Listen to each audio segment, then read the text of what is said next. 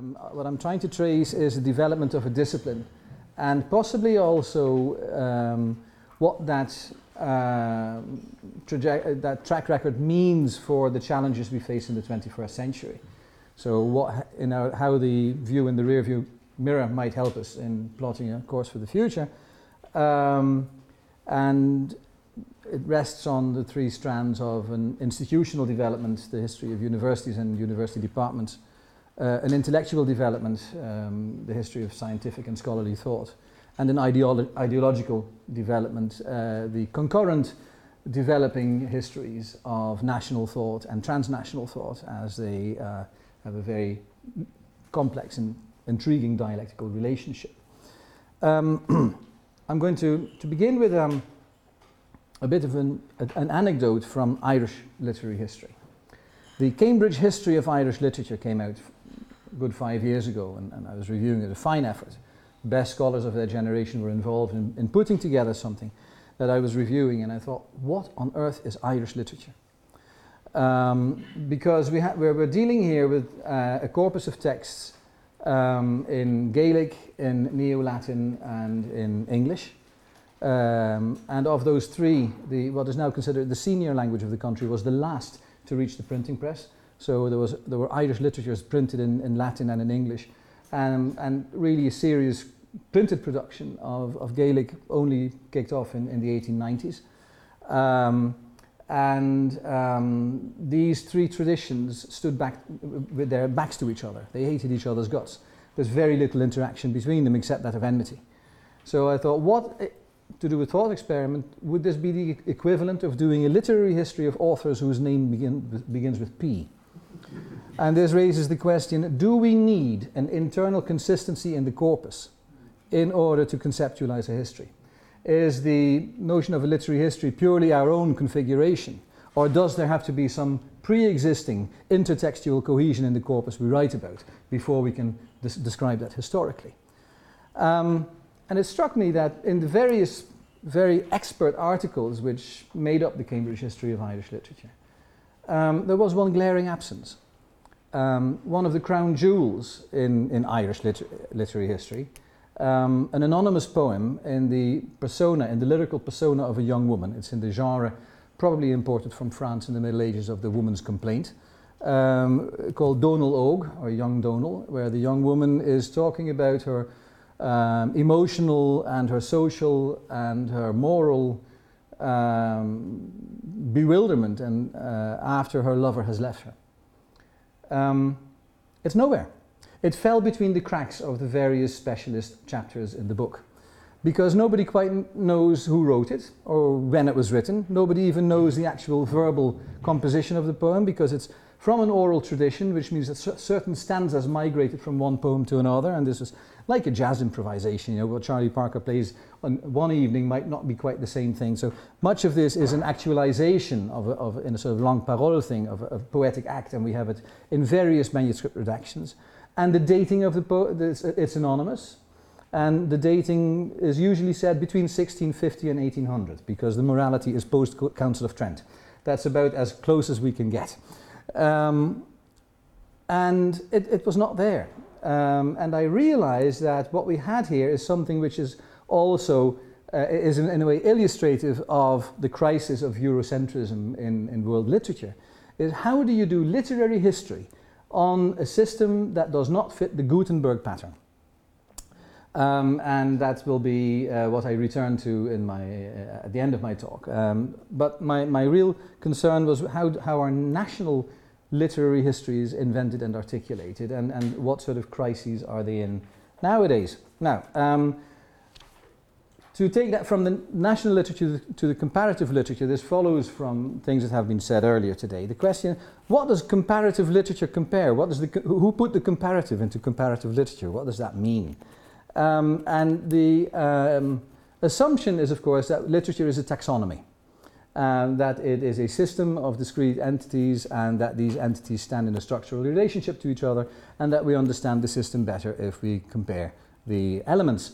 Um, and uh, as such, it's no coincidence to find that it came out in the same decades that saw comparative anatomy and comparative linguistics, and I'll be going into those antecedents uh, methodically. If we think of literature as a taxonomy and we look at the connotations in, in conceptual history behind comparative literature, the assumption is obviously that literature is a plurality of taxonomically distinct individual literatures, which in German, when I was a student of comparatistic, were known as Nationalphilologien. The unit of comparative literature is the national literature. This was the unquestioned uh, assumption. And if we think uh, what is a national literature as opposed to a national football team or the national capital or the national debt, what does the national mean in national literature? Again, the assumption behind that seemed to be that um, uh, the national meant language. Uh, the, uh, the, national literatures were defined by the language of their expression, creating some obvious problems like Belgium or Switzerland, but still, prim primary taxonomic criterion was that of language, and uh, that language and nation hung together. As the Flemish nationalist had it, the taal is gans het volk, the nation is defined by its language. Those assumptions are all of early 19th century German vintage. And we can also trace that back to um, the institutional uh, origins of comparative literature. Um, language as the mental operating system of the nation. Uh, we find expressed in Humboldt, who anticipates Sapir-Whorf to some extent with the idea that um, language is more than just a tool for expressing your thoughts. It is really the matrix which gives shape to your thoughts. Um, so this type of philology puts the logos into philology and also is the beginning of logocentrism. Hence the illustration to this slide, which is the title page of the Dictionary of the Brothers Grimm, uh, who go native on the Gospel of St. John. Uh, in the beginning was the word, in Anfang war das Wort. What is the DNA of the German nation is the German language. And it is the logos, the word, that makes, that gives uh, every nation its specific cultural uh, place in humanity. And this nation is therefore also the most organic subdivision of humanity. We do not no longer believe in a division by class, by religion, by star sign, uh, by star sign or whatever nationality trumps the rest of it. Now, in all these um, assumptions, um, we see that the national is so, in the decades around 1800 being articulated into the primary organizing criterion of human culture. Um, it also goes for literature. We have a huge vernacular turn um, in which, oh, go, to the next slide, in which um, every nation and, uh, develops its own foundational epic. Uh, those epics which nowadays we put in chapter one of our literary histories, like Beowulf or the Nibelungenlied or the Chanson de Roland, are all of them retrieved from the dust of libraries in the 1780s, 1790s, and are brought into circulation in these decades.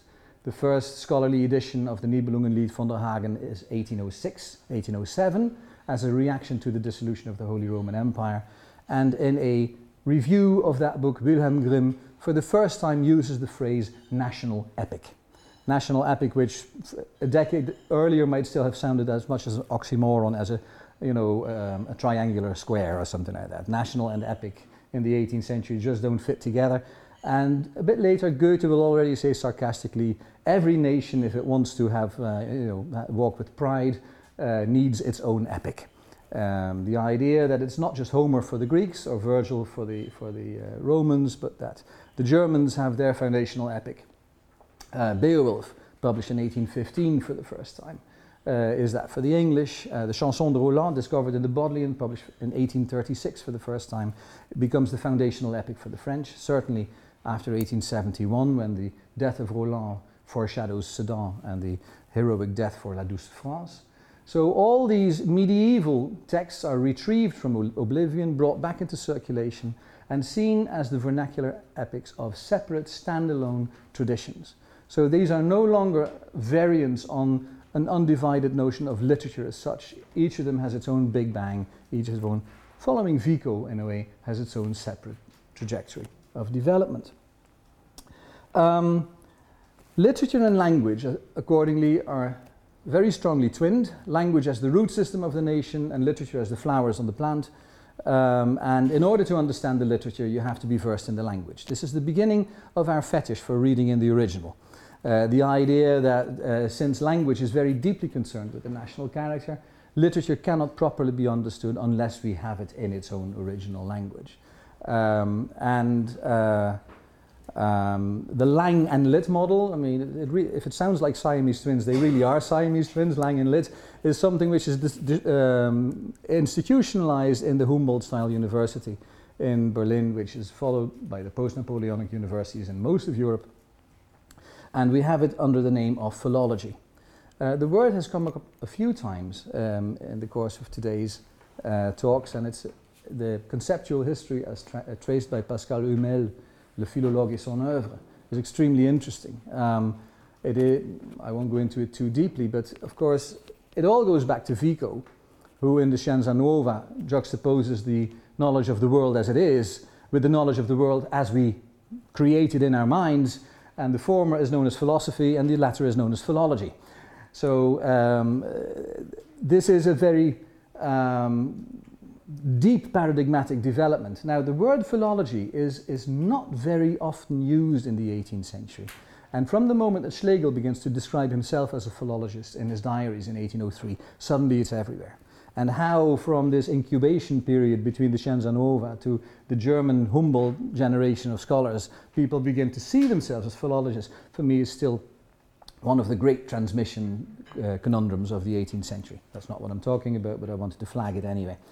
Um, and the philologists um, aim, uh, gain their symbolical capital and their, uh, and their status and their positions at university libraries and university chairs, first of all, by inventorizing and editing the corpus of the national literatures. All these foundational epics, all the, the great textual editing that goes on.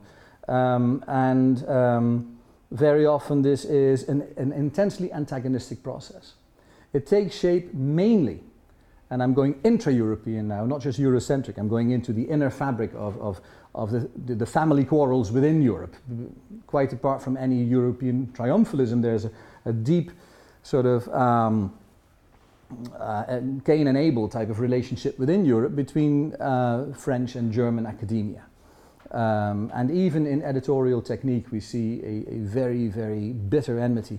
The method of Lachmann, uh, which uh, you know, takes vari variants of the manuscript apart and reduces them all to their putative ideal type urtext, uh, is resented by the French as some sort of mystic four-dimensional German speculative godology. And they just go by the best uh, manuscript there is, and they take that manuscript and they note the variants of all the other manuscripts. And that's Lachmann and Bédier. And it correlates with the huge and quasi-anthropological difference between what the French call esprit and civilisation, and what the Germans call Geist und Kultur, and which is considered to be some sort of deep split in the Western mind.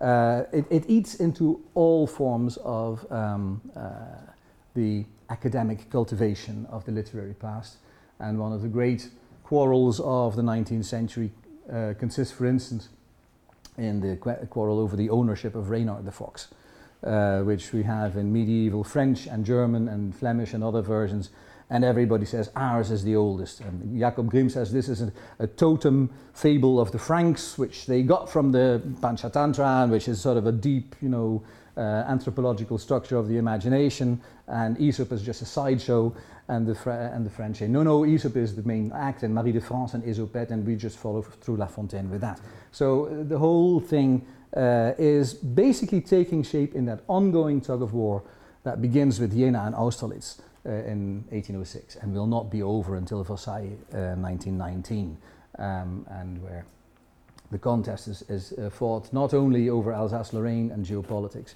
but also uh, the ownership of the archives, the clash of the archives that was mentioned earlier on.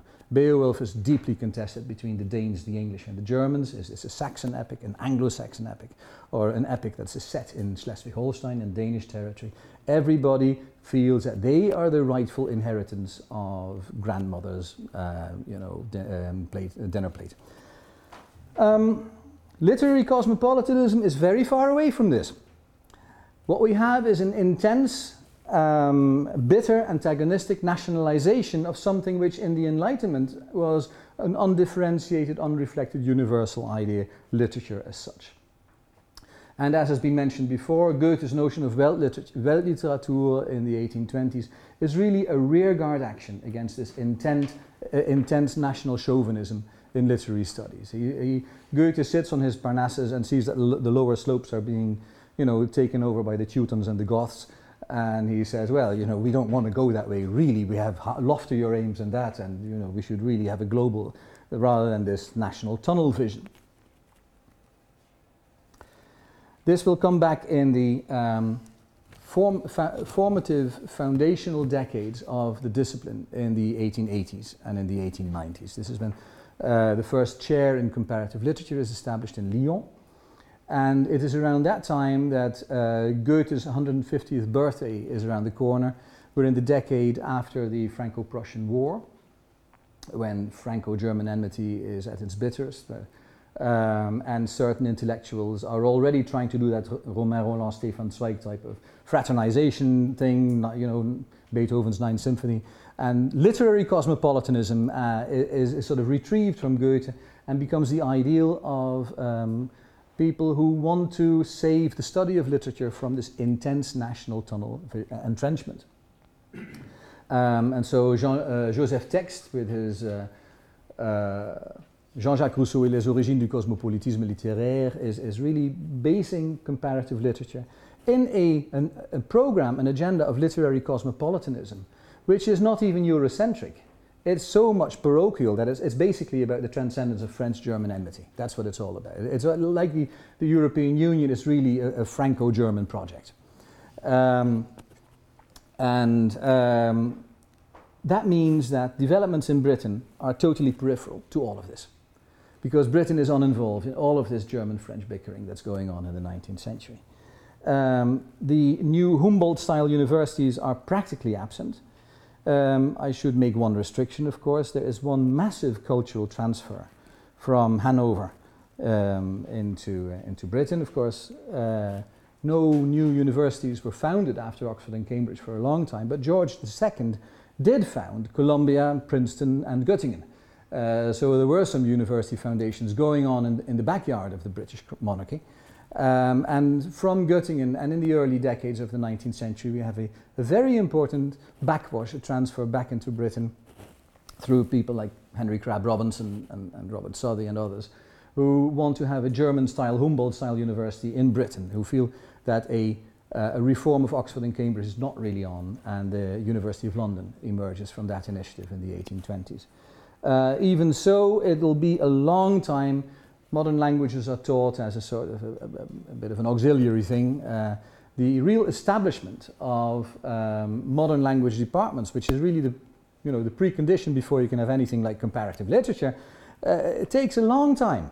And in fact, the red brick universities will be ahead of Oxbridge. So there is a, a stronger tradition in the modern philolo- in the modern languages in Leeds, Manchester, and Liverpool than there is here. We have the Taylorian.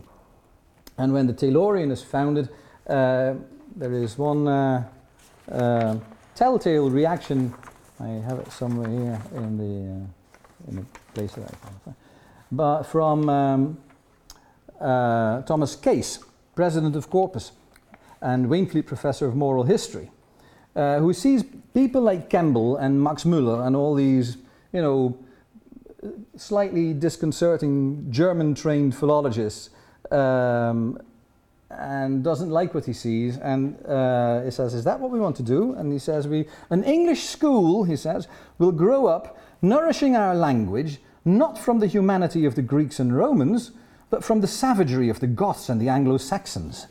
We are about to reverse the Renaissance. um, and in a way, he was right. Uh, um, so uh, it, takes a long time for anything um, like national philologies to take hold in, um, in the British system. And, and Britain, of course, stands aloof from this Franco-German rivalry.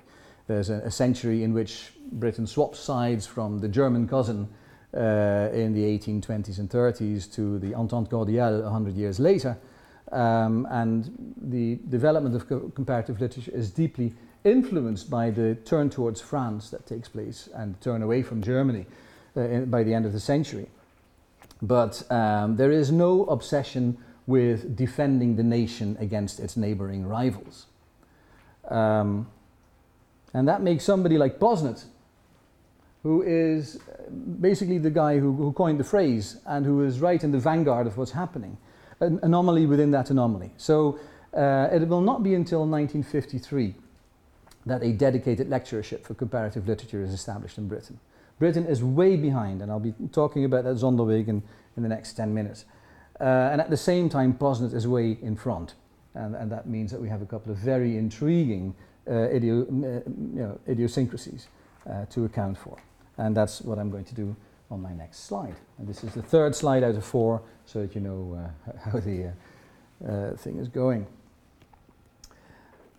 What is specific um, for the British development is to begin with uh, a very, because there is such a slender basis for literary studies within, uh, within the university, and I'm of course leaving the classics out of account. Um, correspondingly, the base of um, literary scholarship outside the universities, that is to say, in the literary system at large, is much uh, stronger. Uh, the reviews um, and say elevated journalism um, from the Edinburgh Review to the London Review of Books remains a huge uh, platform on which to reflect on literature. And the, uh, the, the, notion that literary criticism as a form of meta literature, as literary reflection, uh, is not really necessarily a form of science or Wissenschaft, but uh, criticism is a, an, you know, an advanced form of essay writing, remains very strong throughout the 19th and 20th centuries. Um, and some of the finest names in the development of literary studies in, uh, in Britain are, are, themselves literati. And that is not quite the same uh, position as in 19th and early 20th century Germany or France. Um, it means that a lot of talent is siphoned off to the literary system rather than, the, um, rather than to the uh, uh academic system. And there is an interesting uh, observation by a man, maybe you know him, I don't really know beyond what's, you know, in the general, uh, you know, uh, British Academy notices and that sort of stuff. H.V. Routh, a critic who was active in 1913, comes up with a very, very insightful thing. He tries to define what a critic is. This is the generation after Matthew Arnold when people are trying to decide can literary criticism become an academic discipline. The critic, Routh writes, is really an artist, not necessarily of words, but of facts. And this harks back to some of the discussion we had at the end of the previous session. Whether he is studying an author, he um, is of course 1913 usage, he, she. Whether he is studying an author, an age, or the history of a type of literature, he has to gather together a mass of sometimes apparently incongruous knowledge, often penetrating far into other ages and languages, or digressing into history, economics, sociology, and arts. And he weaves all this learning around his theme till it stands out in a new garb.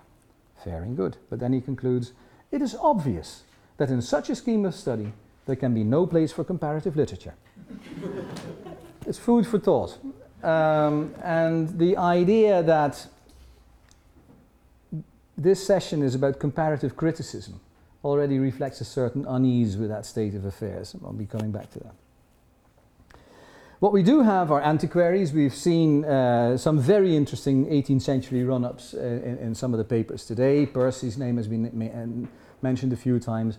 And uh, the antiquaries um, look also at the native traditions of these islands um, Anglo Saxon, um, Welsh, and Irish to some extent. And that uh, gets a certain foothold in uh, the universities. It leads uh, Sharon Turner and his history of the Anglo-Saxons and the chair the uh, in Anglo-Saxon being a very important thing for uh, uh also a, a, public ethos which identifies the English nation and with their uh, um, German cousins, together with the methodology of literary history, we get the ideology of Saxonism. The two seem to be important, uh, imported in one and the same gesture, uh, we see that very strongly in the strong links between Kemble and Grimm when they uh, when Kemble begins to edit Beowulf and, and gets his philological expertise from the German Germanisten. It's one of the reasons why Max Müller, uh, later on in the century, is looked at as a sort of a fifth columnist. Uh, that he's, he's really trying to turn us all into Teutons uh, or making us all think in a, in a Teutonic way. Uh, but certainly until that strangely uncelebrated centenary, uh, the Battle of Hastings, 1866, when Matthew Arnold gives his lecture series on the study of Celtic literature. And when, when after the death of Albert, we see a sudden turning away um, in sympathy away from Germany, possibly because of the wars in Schleswig-Holstein and against France that Germany wages at that period, um, until the 1860s people like Kingsley and Kemble and, and uh, Carlyle and Thomas Arnold, Matthew Arnold's father, uh, very heavily emphasized the Germanic nature of the, um, of the English nation. And they see a westward course of enterprise that goes from Germany to England and then to America, where westward the course of empire runs. So the, here we get a first racially inflected idea of Eurocentrism, which is very um, British imperial. Against that, we have the Celtic fringe, which develops, if I may phrase it very briefly, because time is moving on, as a type of four nations idea of, of British history, uh, avant la lettre. Um, uh, and specifically interesting here is the development in Wales. I'd like to highlight the name of a man called Thomas Price, um, and the people who, after Iolo Morgannwg, are editing the Mabinogion and who are having literary festivals. And the literary festival of the Eisteddfod uh, becomes increasingly important for a number of foreign visitors who are beginning to be interested in the cultural diversity of Britain. Dwarkanath Tagore, the father of Rabindranath and one of the architects of the Bengal Renaissance, is a, a guest twice over. Bunsen, the Prussian ambassador, is a guest a few times. And it is in one of these Welsh Eisteddfodau, oh, La Villemarqué, the uh, Breton folk song collector, and the, the, one of the founders of uh, Celt Celtic studies in France, um, visits a few times. There, uh, the, the idea of the matière de Bretagne is developed in medieval studies, the idea that Arthurian material you know, hops from Wales to Chrétien de Troyes. So we get very early signs of a type of comparatist medieval studies around the Arthurian legends. And it is at an Eisteddfod um, that Matthew Arnold, on a visit, uh, becomes aware that although his father, the headmaster of Rugby, is a committed Teutonist uh, and believes that the Irish are all mad terrorists and the Welsh are all, you know, passive aggressive dreamers, and the only practical people getting the empire done are the English Arnold realizes that uh, he, his mother is Cornish and that he himself is a hybrid. Um, and again, you know, we don't have to wait until the end of, co of, colonialism to see that types of personal hybridity tend to trigger these type of reflect reflections. He goes to Brittany and he reads Ernest Renan, who is trying to resist German in, uh, influence in France by dwelling on his own Breton childhood and saying, we uh, Celts, La Poésie des races celtiques, this is what Renan writes before he goes, you know, deconstructivist on, uh, on national identities. Renan is a total essentialist when it comes to his own Celtic roots. Um, uh, Renan says, We Celts have brought to Europe the power of the imagination. We have brought romance since the days of King Arthur. We are the four dimensional minds. Uh, this is a, a, dream that Yeats will still buy into later on. And this is what Renan uses to resist German influence. And Arnold says, This is just what I need. And basically, he translates or paraphrases La Poésie des races celtiques into English and he delivers it um, as a lecture series as professor of poetry in Oxford on the study of Celtic literatures. Um, and a year later, Sir John Rhys gets the first study, uh, chair of Celtic here in Oxford, which has now ignominiously bit the dust because that too is happening. Anyway, um, at that time, you see how Matthew Arnold is beginning to use ethnic categories and the idea of race as a proxy for what in, on the continent is the idea of nationality. Arnold is constantly using the metaphor of race. He, uh, he wants to Hellenize uh, England because England is full of Philistines. And uh, the Anglo Saxon stolidity needs to be leavened with a bit of Celtic fantasy. And if England is superior to Germany, uh, that is because the Germans don't have, have any Celtic, you know, minorities in their, in their backyard, whereas Shakespeare with Puck and, uh, you know, the uh, other signs of Welsh superstition always had that bit of extra that made him more than just a, uh, a door plodding realist.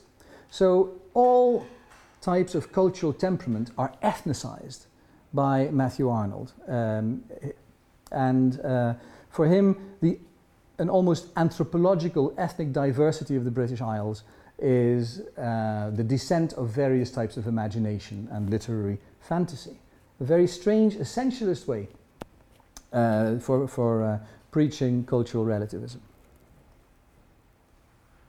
At the same time, Arnold is probably closer to Goethe than Joseph Texte or any of his contemporaries on the continent if he falls back on Goethe's Weltliteratur in defining the uh, task of the critic as um, learning and propagating the best that is known in the world, the best that is known in thoughts in the world. Nowadays, it is impossible for us not to read that in rank Eurocentric terms. And saying, what world? You think you can speak for the world? And uh, we've, we've seen all these critiques of Eurocentrism before uh, you know, have some patience with the poor guy. Attila the Hun was probably a sexist. You know, they, they didn't know any better. This is a, a long time ago. Um, I think if we take him literally and we, we use the word world as the, world, the word world was meant to be used, there's still something in that program. And, and, and certainly, um, uh, like Goethe, Arnold wants to resist the chauvinist entrenchment of much of culture in his day and wants to leave in it with a more open view. And um, uh, this unfortunately ties in with the imperial ethnography, which Max Müller uh, is, it's the ambience for that. Um, the empire is multi-ethnic, that's what empires usually are, that's why they're different from the ideal of the nation state. And there is an increasingly ethnographical interest in this, uh, the makeup of the empire, and also the cognitive control over the outlying regions of the earth uh, by just anthropologically getting their number. Um, and uh, Posnett comes from that particular neck of the woods. Uh, I've, I've, you've seen the chapter, and if you haven't, well, you may at some later point. Uh, his family is from, uh, uh, uh, has East India roots. His father was a chaplain for the East India Company in, in India.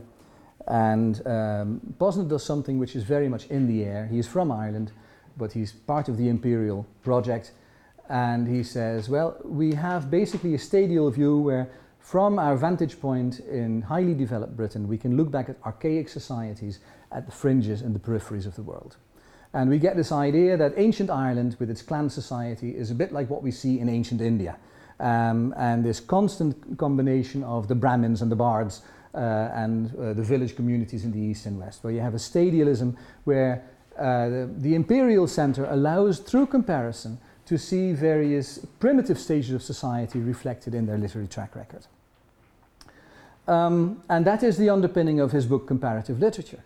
Uh, Posnett looks at ancient Irish literature, so he falls back on this tradition of Celtic philology. Um, he looks at, at clan societies as an early form of social development, and he says this is comparable to what we see in, uh, in, in primitive society in South Asia. Um,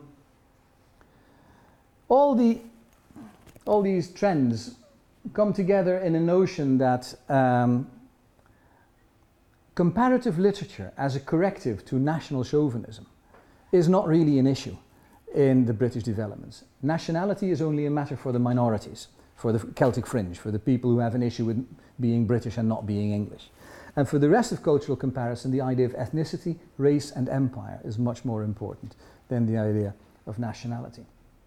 All these things could be traced through the uh, 20th century, but I want to add a few thoughts on what they mean now uh, by way of a conclusion. Um, so, um, we are now in a post national, post imperial phase, and the very late institutional consolidation of comparative literature in Britain means that the crises of comparative literature, from the moment they were proclaimed by Wellek and have been proclaimed every three or four years ever since. Like whenever there was an Olympic Games, there's probably also a crisis of comparative literature. Um, uh, are that much more problematic here, maybe because there's less of a, a, robust institutional history to look back on than in other countries. Um, and so this morning there was a very interesting positioning of comparative literature in the triangle with world literature and post-colonial literature. I, li I like that, that tripod very much. I thought it was a, a good way of conceptualizing it. Um, and we see from Columbia with Damrosch and Emily Apter and, and, a lot of people worldwide are beginning to re-reflect on, you know, uh, it's no longer the Étiemble game of a littérature vraiment comparée, the, the idea that Europe is no longer an ambience, but what do you do if you, you know, try to really go global? Uh, is that Eurocentric? Is it feasible? Where do you go? It's a bit of an anguish. And I would like to suggest that um, basically um, the, the British case and what I've seen happening here today is already its own answer. I would like to see the, the crisis uh, or the, the great sea change in literary studies since 1975 when the BCLA was, was, was founded not only in, if you like, the rise of, of, of the post-colonial paradigm, Said writing in 1978 and you know Fanon finally getting translated, but also in let's a more general uh, trend, which I would call the death of essentialism.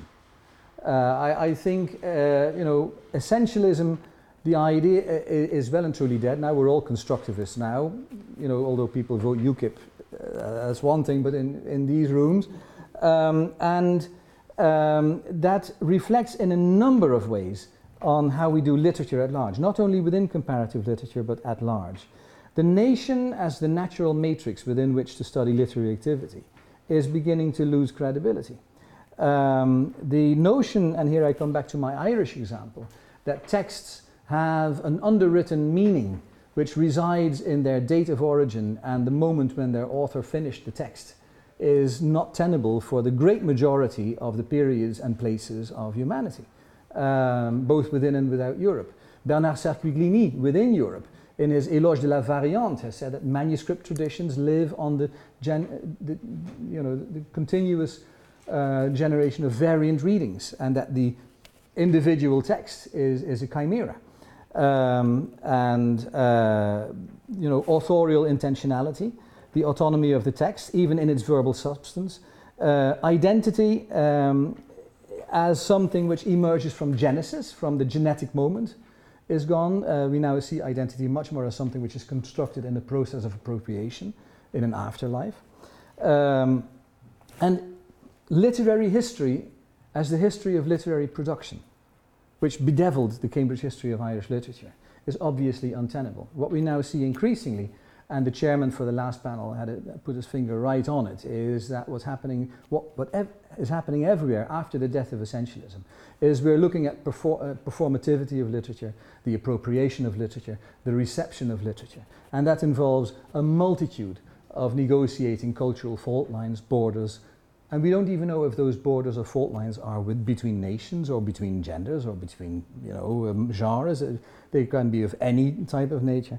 Um, and, and transnational has you know, destroyed the notion of the nation as much as it transcends in, in a Hegelian Aufhebung. So um, now that also in sociology we're looking at transnational studies of cultural transfer, it's obvious that literary studies is doing that as well. And with the project of the reception of British authors abroad, we have an example of how reception studies work and what nowadays we call the social life of texts, how texts come to life after they have left their author and once they become the property of people who do things with those texts. And, you know, it's not a problem. We've been performing it all day, so, you know, good luck. Thank you very much. Thank you very much for this lively and uh, um, entertaining but also deeply thought-provoking uh, presentation to which we will come back. Uh, Professor um, Richie Robertson is going to respond to this. I don't need to introduce him, he has been introduced already. So you want to respond to this paper, then we'll come back to begin our uh, debate uh, about it. Thank you. I'll stand up to be more audible. I'd like, first of all, once again, to thank the speaker very, very warmly indeed for a paper which was um, um, informative, ent entertaining, rich, and, and persuasive, and we're telling a story which, as far as I know, has not been told, that of the British Sonderweg in the study of comparative literature. Um, I think I just want to take up and try to amplify or modify um, um, four points. First, I think it is an enormously important remark that um, national literatures, keeping the term in scare quotes, which I hope you can hear, um, national literatures are not homogeneous. The attempt to make them homogeneous was another invention of the 19th century. Leerssen, having written the history of conceptions of the nation, knows very well that as um, Ernest Gellner showed in the 1980s, 19th century nationalism involved an enormous effort to homogenize national cultures. For example, when Italy was unified, it was found that only 3% of the population spoke what was considered to be Italian. So a big effort had to be put into making Italians. But if we think of, if we think of what national cultures, um, the cultures which ostensibly exist within a particular language are really like, we find something that hasn't been mentioned hitherto, which comes to bulk very large in the 19th century, and that is the existence of dialect uh, uh, literature. We can go back before the 19th century for this. It was in 1786 that at Kilmarnock a modest book was published under the title Poems Chiefly in the Scottish Dialect by Robert Burns. And a few decades later, in the extreme south of Germany, Johann Peter Hebel published his poems, many of them great poems, in Alemannic dialect. If you want to see what Hebel is like, a wonderful example is given by, by the late Leonard Forster in his Penguin Book of German Verse. And throughout the 19th century, at least in the um, countries that I know anything about, you find an, an efflorescence of dialect writing. you find writing in Plattdeutsch in North Germany by Klaus Groth and Fritz Reuter. You find dialect poetry in English by William Barnes, dialect poems written by Tennyson, the Lincolnshire farmer. Um, so this is a, a counter movement to the construction of a national literature. And in fact, um, we could usefully at this point, I think, um, think of Kafka's notes written on the 25th of December 1911 on small literatures. The concept has had a great afterlife thanks to Deleuze and Guattari, but I think we should put their book aside and go back to the actually much more interesting Kafka. so that's one point, that so-called national literatures are, are not internally homogeneous, and in the period under discussion were becoming less so. Second, um, we've heard quite a lot, and is absolutely right, of the attempt to construct a national literature, each one has to have its own epic, Beowulf or the Nibelungenlied or whatever. It might be added that some people, actually assumptions seem very strange to us, but um, entirely well-intentioned, um, found that their literatures were missing um, um, national epics, so they went about to write, to write some. Um, Iolo Morgannwg in Wales is one well-known example. You can read about in the book The Invention of Tradition, is by Hobsbawm and Ranger. Or another well-known example is the um, medieval epic poems in Czech, the Epic of the Green Mountain, which are complete forgeries, made again with the best of intentions at the beginning of the 19th century. Czech seems to lack a national epic. Very well, it should have one. Um, it is, as I say, quite difficult to reconstruct the assumptions on which these people were working, but they're certainly not what we would now call frauds. I come on to national philology, that's extremely interesting. Um, in Germany at the present day, in German literary studies, there's a kind of um, ongoing war between two approaches to the study of German literature. One is called philology, the other is called, very often borrowing the English word, cultural studies. Now it strikes me that um, a figure mentioned earlier this morning um, provides an alternative model. This is the classicist Friedrich August Wolf. Wolf was a person who, as I, as I mentioned, um, established the view that the Homeric epics were put together from those shorter um, works. Wolf set up a program for classical studies under the name Altertumswissenschaft, and it was not philology in the sense described, it was something much wider ranging. Of course, the study of languages was central to it, but to be a proper Altertumswissenschaftler, a proper study student of the classics, you had in Wolfview to master 24 disciplines, including geography, archaeology, numismatics, and, and, what have you. Uh, that is a serious academic program, and it bears some resemblance to what is nowadays called cultural studies. So important to know about. Um, I came to resist saying a little bit more about, Goethe. It was um, um, with the establishment of the German Empire in 1871, the Goethe was made into the, into the national icon, um, which too many people still believe him to be. Before that, it was customary to disparage Goethe, to say he was immoral and much inferior to the extremely moral Schiller.